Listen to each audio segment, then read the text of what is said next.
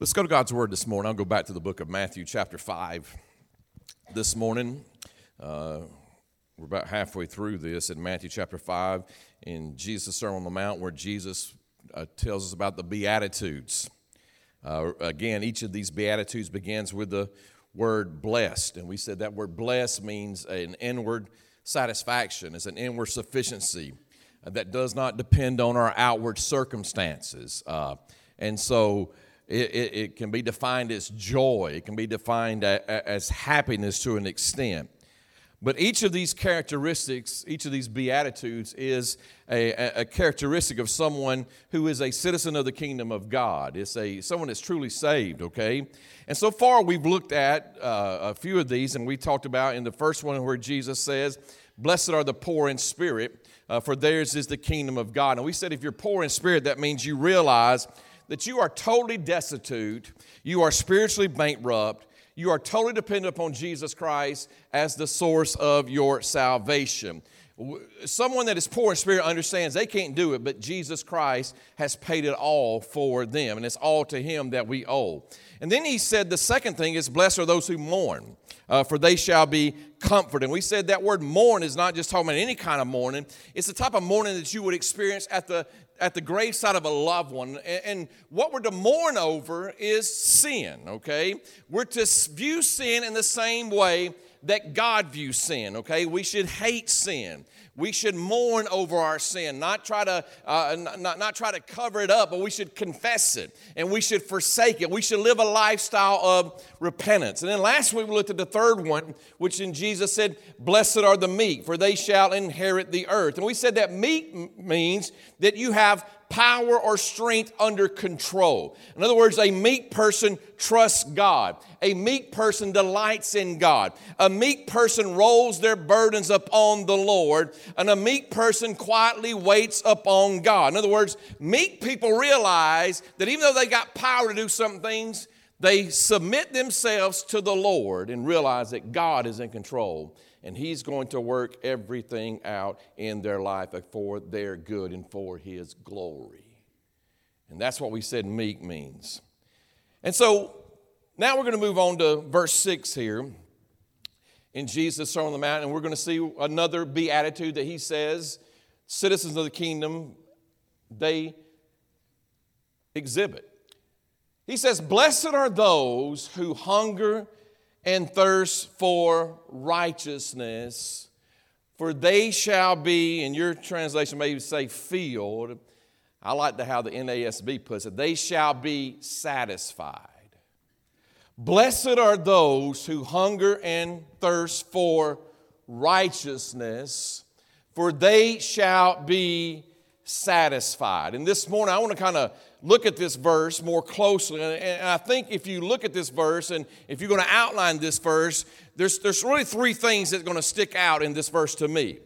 First thing is Jesus is going to talk about our ambition, okay, or our appetite. Then the second thing he's going to talk about is the aim of our ambition or our appetite. And then, thirdly, he's going to give us an assurance in that if we would do what he tells us to do. So, let's first and foremost, let's look at first and foremost our ambition. Jesus says here in verse 6, he says, Blessed are those who hunger and thirst. Let's stop there for a second. Now, from reading this verse in its context, we know that Jesus is not talking about our physical appetite. Jesus is using hunger and thirst here as a metaphor. Hunger and thirst are natural human desires. When someone doesn't eat or when someone doesn't drink, we know that that person is not well physically. And so when Jesus says the word hunger here, he is not talking about just a small hunger that probably most of us understand.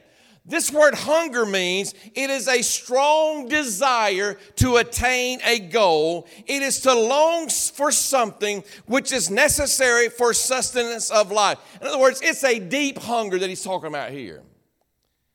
It would be the same type of hunger that we read about in 2 Kings chapter 6 when there was a famine in the land. And the Bible says that people were selling donkeys' heads and dove's dung to eat. And I doubt any of us this week ate donkey's head, okay? We haven't gotten there yet, okay? But this is the kind of hunger that Jesus is talking about when he says, Blessed are they who hunger. He's talking about, and you know how kids are, and, and my wife says how I am, how we can be finicky eaters, right? You'll say, I'm hungry, and they'll say, Well, get something out of the cabinet, and you go and you look at it, and you're like, I don't want that. If that's your attitude at that time, you're not really hungry. See, when you are hungry, you don't care what it is as long as it ain't poisonous, you're going to eat it because that is your desire. You are hungry. And it's the same thing when he talks about thirst there. When he mentions thirst there, it is an intense thirst, someone who is dehydrated and in need of water. Now, when I was growing up, and I'm still like this today, I never wanted to drink after anybody. I just didn't. I thought it was gross. But when I started playing football, and we went out in that August heat, and we would practice for a couple hours, and the coach would blow the whistle and say, Water break. And all us players, red, yellow, black, and white—we'd just be all just digging our hands in that ice and just, we didn't care. You understand that? All you wanted was a sip of cool water on your tongue. Why? Because you were thirsty. You didn't have time to be choosy in that situation. You just said, whatever it is, I'm going to drink it. And so when Jesus says, Blessed are those who hunger and thirst, he's talking about an intense desire, an intense hunger. And you got to realize this we are not only physical beings, we are also spiritual beings. Every one of us in here this morning, we are created in the image of God. And since we are all born into sin, when you're born, there is a lacking completeness in our life. We all have a void that needs to be filled. Matter of fact, St. Augustine would call it a God shaped vacuum. And I don't understand, there's not really a God shaped vacuum in our lives, literally. But I believe he hit on something. He said that every single one of us has a God shaped vacuum or God shaped void that we try to fill. And we try to fill that void with all sorts of things. As a matter of fact, if you remember, you older folks, and this is this will be better for the early service, but in the late 60s, there was a rock group that came out with a song that would eventually become one of the what was called one of the greatest rock songs of all time. And that song was this i can't get no satisfaction. I can't get no satisfaction. And it captured the feeling of people during that time and i believe it also captures the feeling of our world today because it seems like people just simply can't find anything to satisfy them. See, Solomon was an example of this. Solomon writes the book of Ecclesiastes toward the end of his life. And as he's looking back on his life, he recounts all the things he tried to fill that God shaped void, that God shaped vacuum in his life. As a matter of fact, in Ecclesiastes 1:17, he writes that he tried to find satisfaction in wisdom. He says, I set my mind to know wisdom and to know madness and folly, but I realized that this also is striving or chasing after the wind. Have you ever just simply tried to go out and catch the wind? Of course you haven't.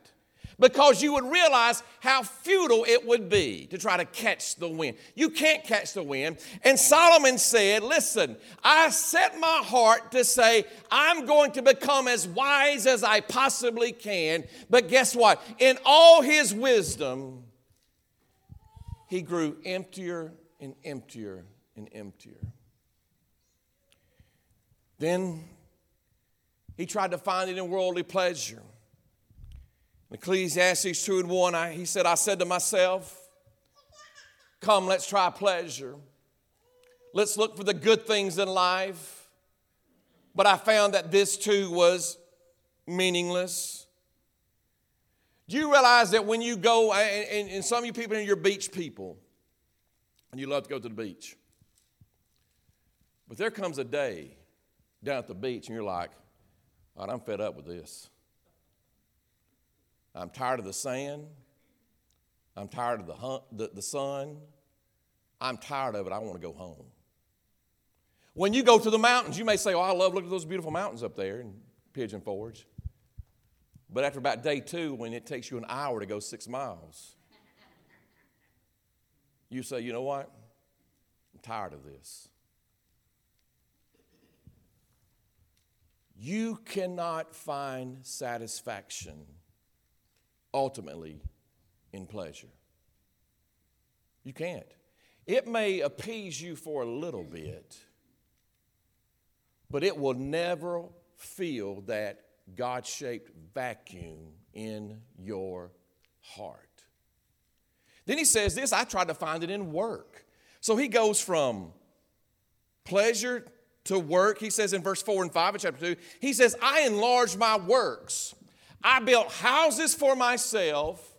I planted vineyards for myself. I made gardens and parks for myself.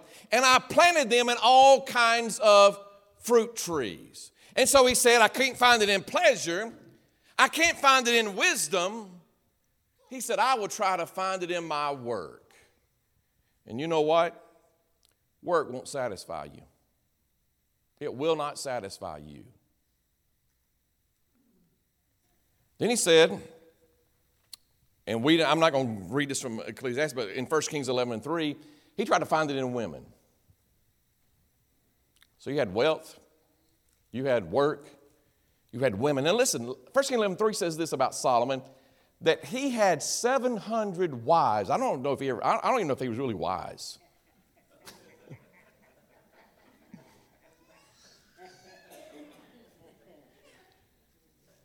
He had 700 wives, princesses, and 300 concubines. And guess what? 700 wives didn't satisfy him. You know, there's some people that say, well, if I could just get with the right person, I'd, be, I'd finally be satisfied.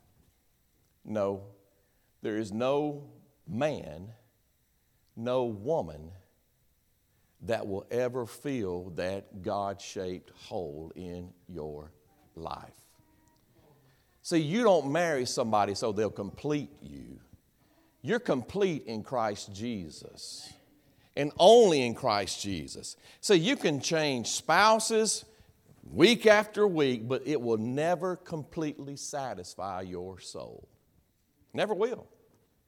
And so he tries to find it in wealth. He tries to find it in work. He tries to find it in women.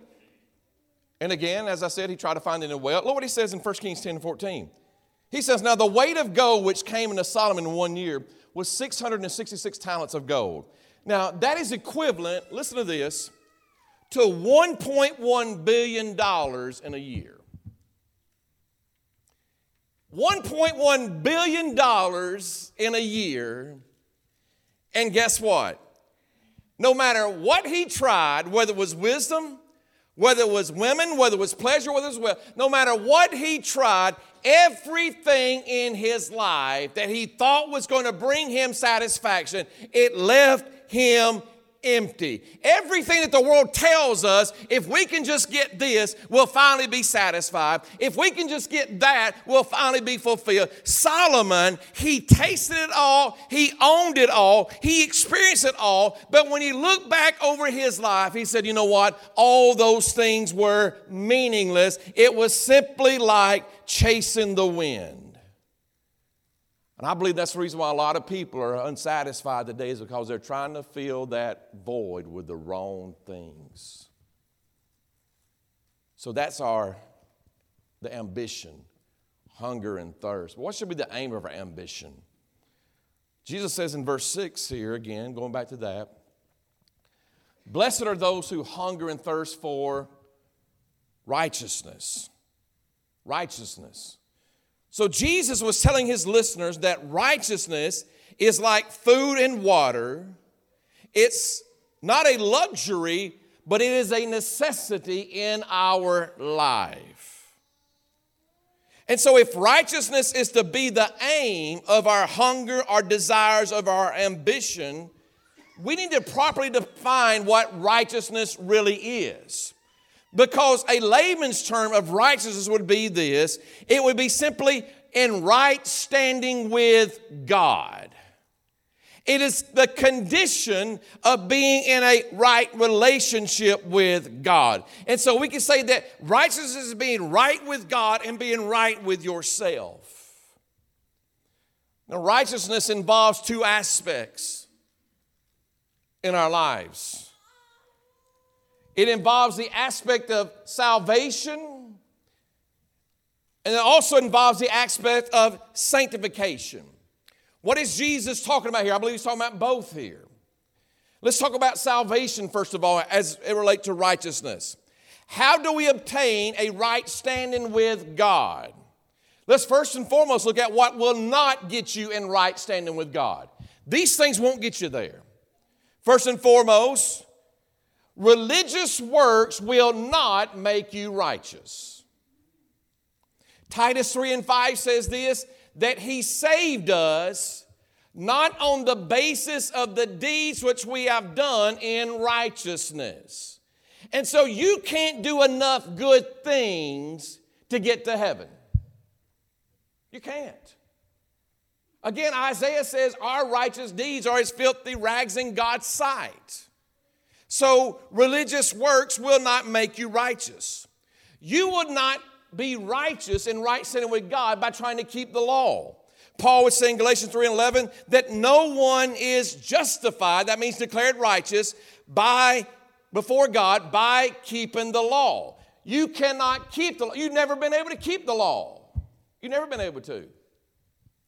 See, the law was not given so that you could keep it perfectly because you can't do it. The law is what reveals who God is to us. But the law also is like a mirror, it shows us ourselves. It shows us who we really are. That's what the law does. The law also leads us to Christ because it realizes I can't do it, but thanks be unto God there was one that did do it. How do we obtain righteousness in our salvation? In other words, a right standing with God in salvation. Well, let's look at Romans 3 21 through 24. This is what Paul says here. He says, But now, apart from the law, in other words, this is not, this is apart from the law.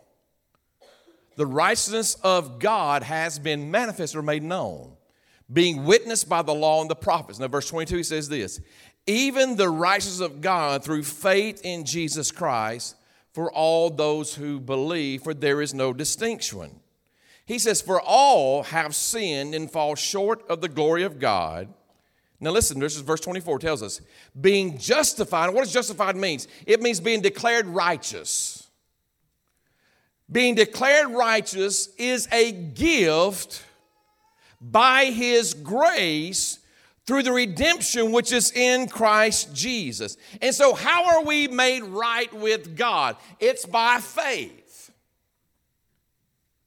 Romans 5 and 1, Apostle Paul says this Therefore, having been justified, what does justified mean? It means declared righteous.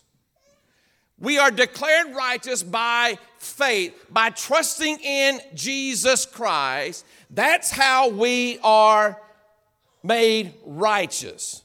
See, peace with God means you are in a right standing with God because of Jesus Christ. And so we are saved by grace through faith. It is a gift of God, and that gift is this that God looks upon us and declares us righteous.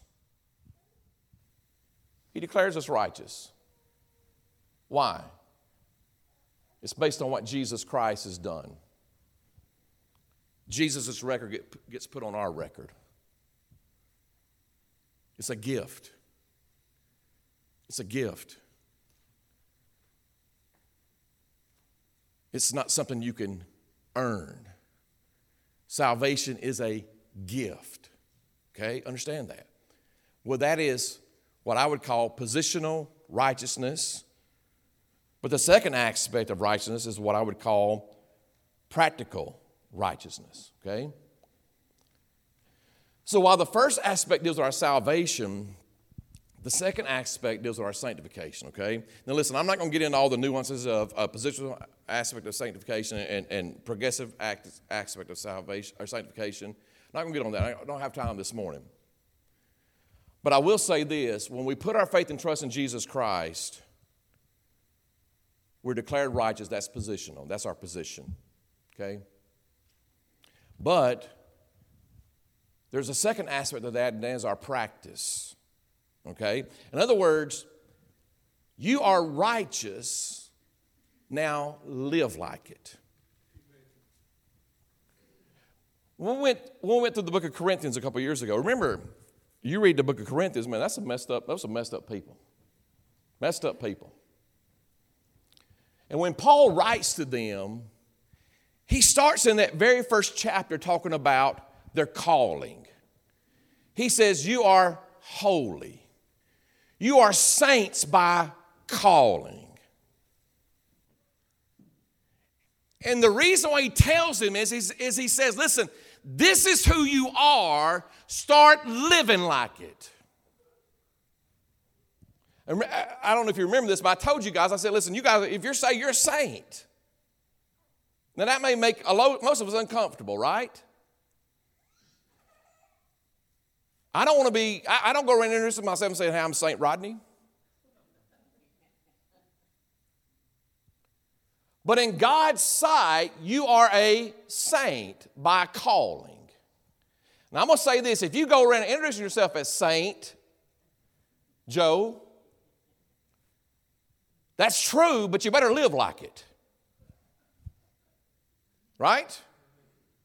And this is, whole, this is Paul's whole premises. He wants people to know, many times when he writes his letter to these churches, he wants them to know this is who you are, live like it. You're not down here, this is where God has placed you now. Live like his child.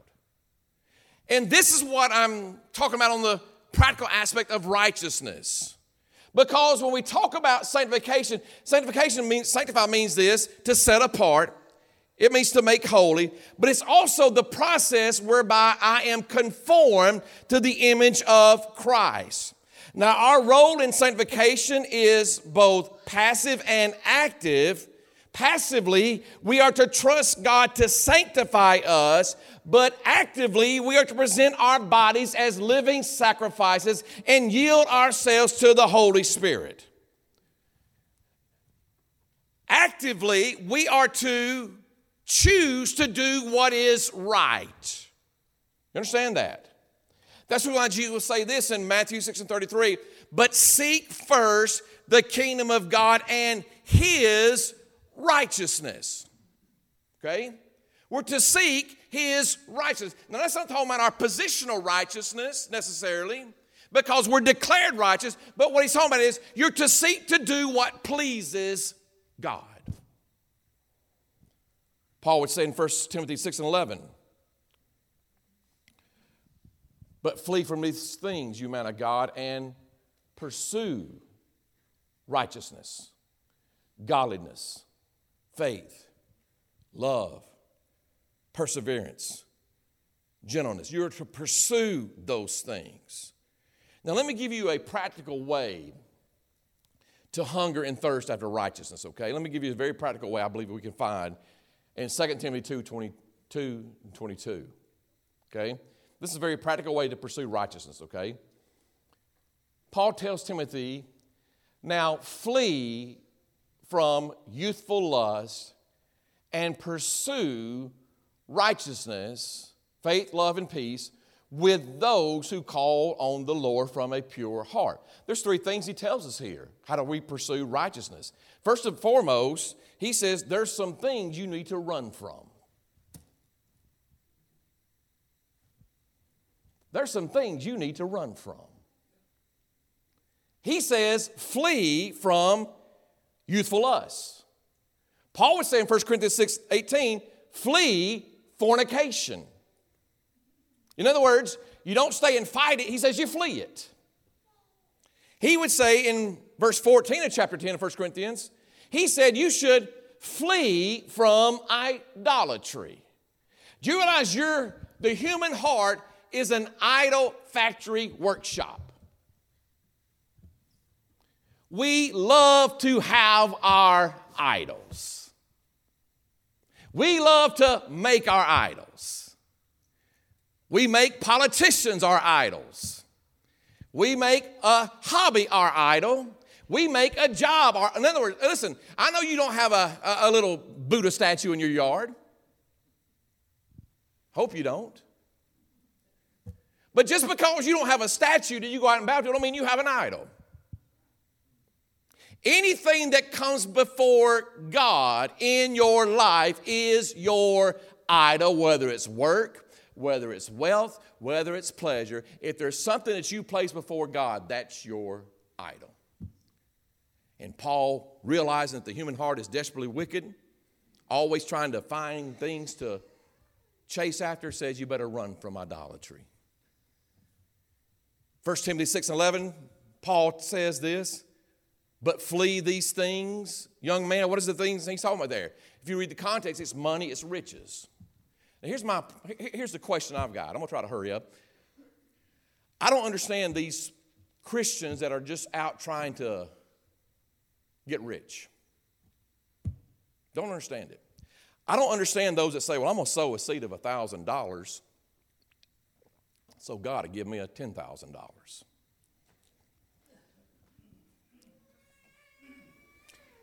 Do you realize that Jesus said it's harder for a rich man to enter the kingdom of God than it is for a camel to go through that eye of the needle on that wall in Jerusalem?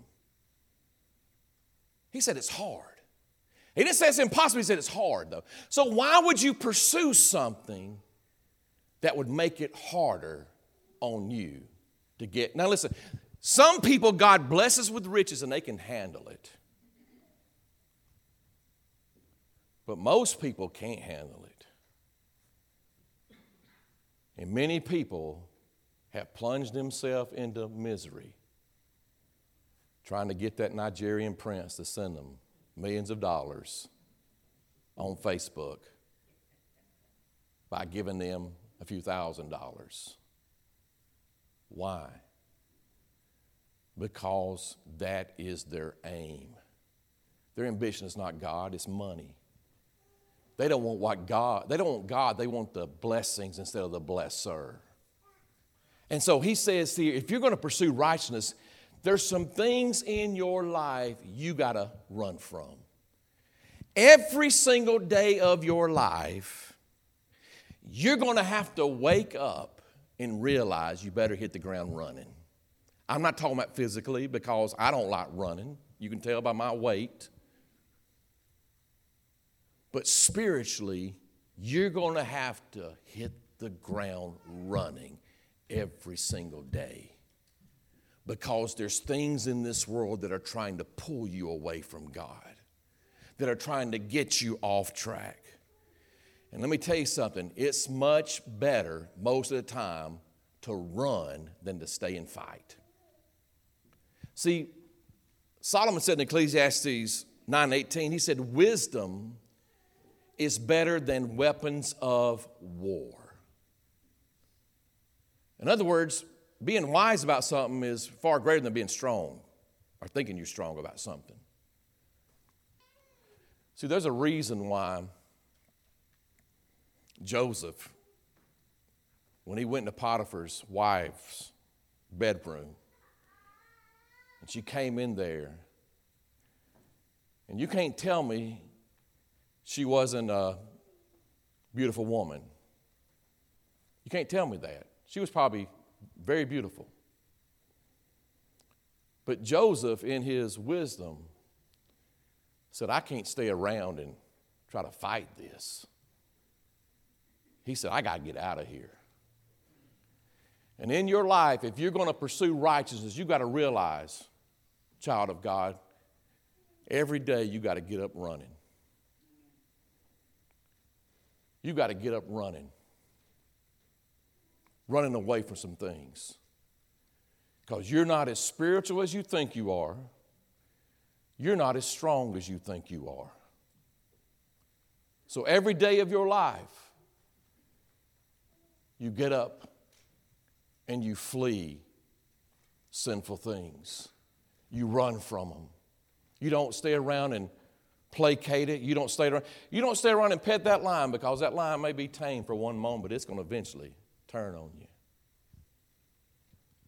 See, James has said it like this in James 1 14 and 15 Every man is tempted when he is drawn away of his own lust, enticed. He says, So then, when lust has conceived, it gives birth to sin, and when sin is accomplished, it brings forth death. That's how sin brings forth death, is because it draws you away by your own weaknesses, by your own desires. Listen, if eating cauliflower was a sin, we could all be saints all the time. Brussels sprouts, that kind of stuff. It's not Brussels sprouts I got a problem with, it's the chocolate cake. You do too, right? It's the things that are appealing to the eyes. It's the things that are appealing to the senses. And that's what sin does. It appeals to our fleshly appetites. You realize your flesh is all dressed up with no place to go because it's going to, it wants to have a good time because it's all it's got is right now. But it's your soul that'll pay the price. Flesh, it's going to disintegrate. Soul is forever. So he said, There's some things you got to run from. But then he says in verse 22, but there's not some things you got to run from. He said, There's some things you got to run to, okay? Look what he says here. He says, and pursue, flee these things. Then there, the second line there, and pursue faith, love, and peace. In other words, it's a present imperative tense. It means it's a command, not a suggestion. In other words, it's a continual action. It's a lifestyle. It's a, it's a habitual action. In other words, I am constantly to pursue these things. It's not a one time thing. Just like when Jesus says, seek first the kingdom of God, he's not talking about a one time thing there. He's talking about it's a constant pursuit in your life. I am to constantly pursue God's kingdom and His righteousness. It means I'm to go after these things with all my effort, with all due diligence. So it's not just enough to run from something, we need to run towards something because if all you do is run from something, you'll wind up filling that void with something far worse than what you left. Then he says this in that same verse, and you got to be care- you got to carefully watch this to, to catch this. He said, "With those." So he says, "There's some things you got to run from. There's some things you got to run to, and then thirdly, you need to run with those who call on the Lord. I know that's, that's some kind of simple things, but it is the truth. Listen, you're not to fight this alone. You understand that? We are to run with those. We are to encourage one another while it's still called today. We're to exhort one another, help stimulate one another toward good works. If you run with the dogs, you're going to get fleas. I promise you that. The Apostle Paul says in 1 Corinthians 15 and 33 do not be misled. Bad company corrupts good morals. It is impossible to associate regularly with wicked people without being contaminated by their ideas and by their habits. There's a reason why, when God told his people, when they were going to the promised land. He said, Listen, you're about to go into a land that's filled with people who do detestable things. Why did God give them the book of Leviticus when He said, You don't touch this, you don't associate with this? Because He knew there were traps and snares all around in that land. And He gave them that word for their protection. In the same way, we don't want our kids to hang around certain people. God doesn't want His children to make a habit of hanging around. Now, listen, I understand you can be a witness to those people. I'm just saying, what friendship does light have with darkness? If you're a child of God, how can you consistently hang around children of darkness. There should be nothing in common there for you to hang out with. You understand that? If you're really saved, you want to be with saved people. You want to be with people that's going to lift you up like iron sharpens iron. You want to be with those people, not with those who are going in a different direction. There's no fellowship, there's no, no commonality there. But what I'm saying is this you got to run from some things, you got to run to some things, and you need to run with those who are calling on the Lord in your life. So then finally, he gives us the assurance here, and I'm going to try to hurry here.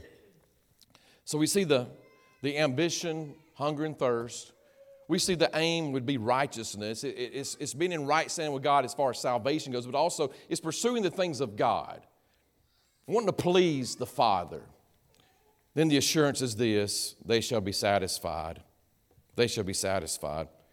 Let me finish that St. Augustine quote because he says it like this He says, There is a God shaped vacuum in every man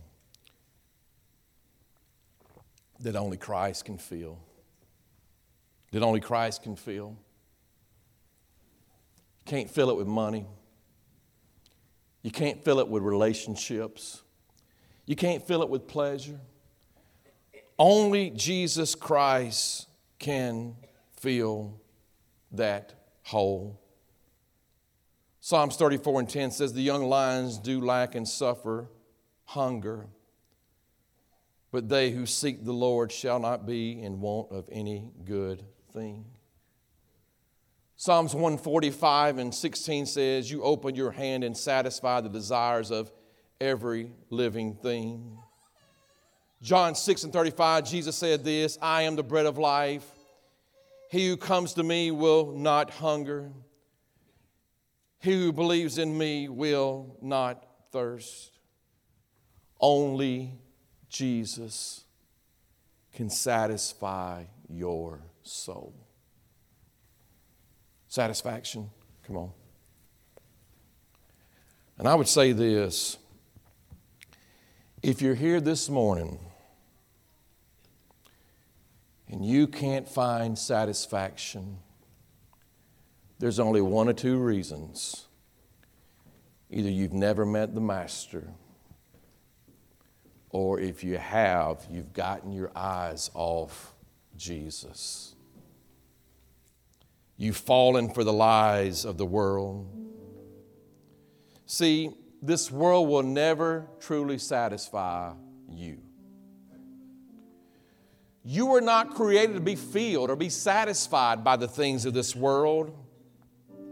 Only Jesus Christ can bring you peace, joy, satisfaction, and fulfillment.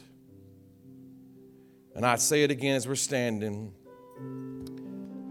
Matthew 5 and 6, Jesus says this Happy, prosperous are those who hunger and thirst for righteousness, for they shall be filled. That's the assurance. Jesus Christ satisfies our soul.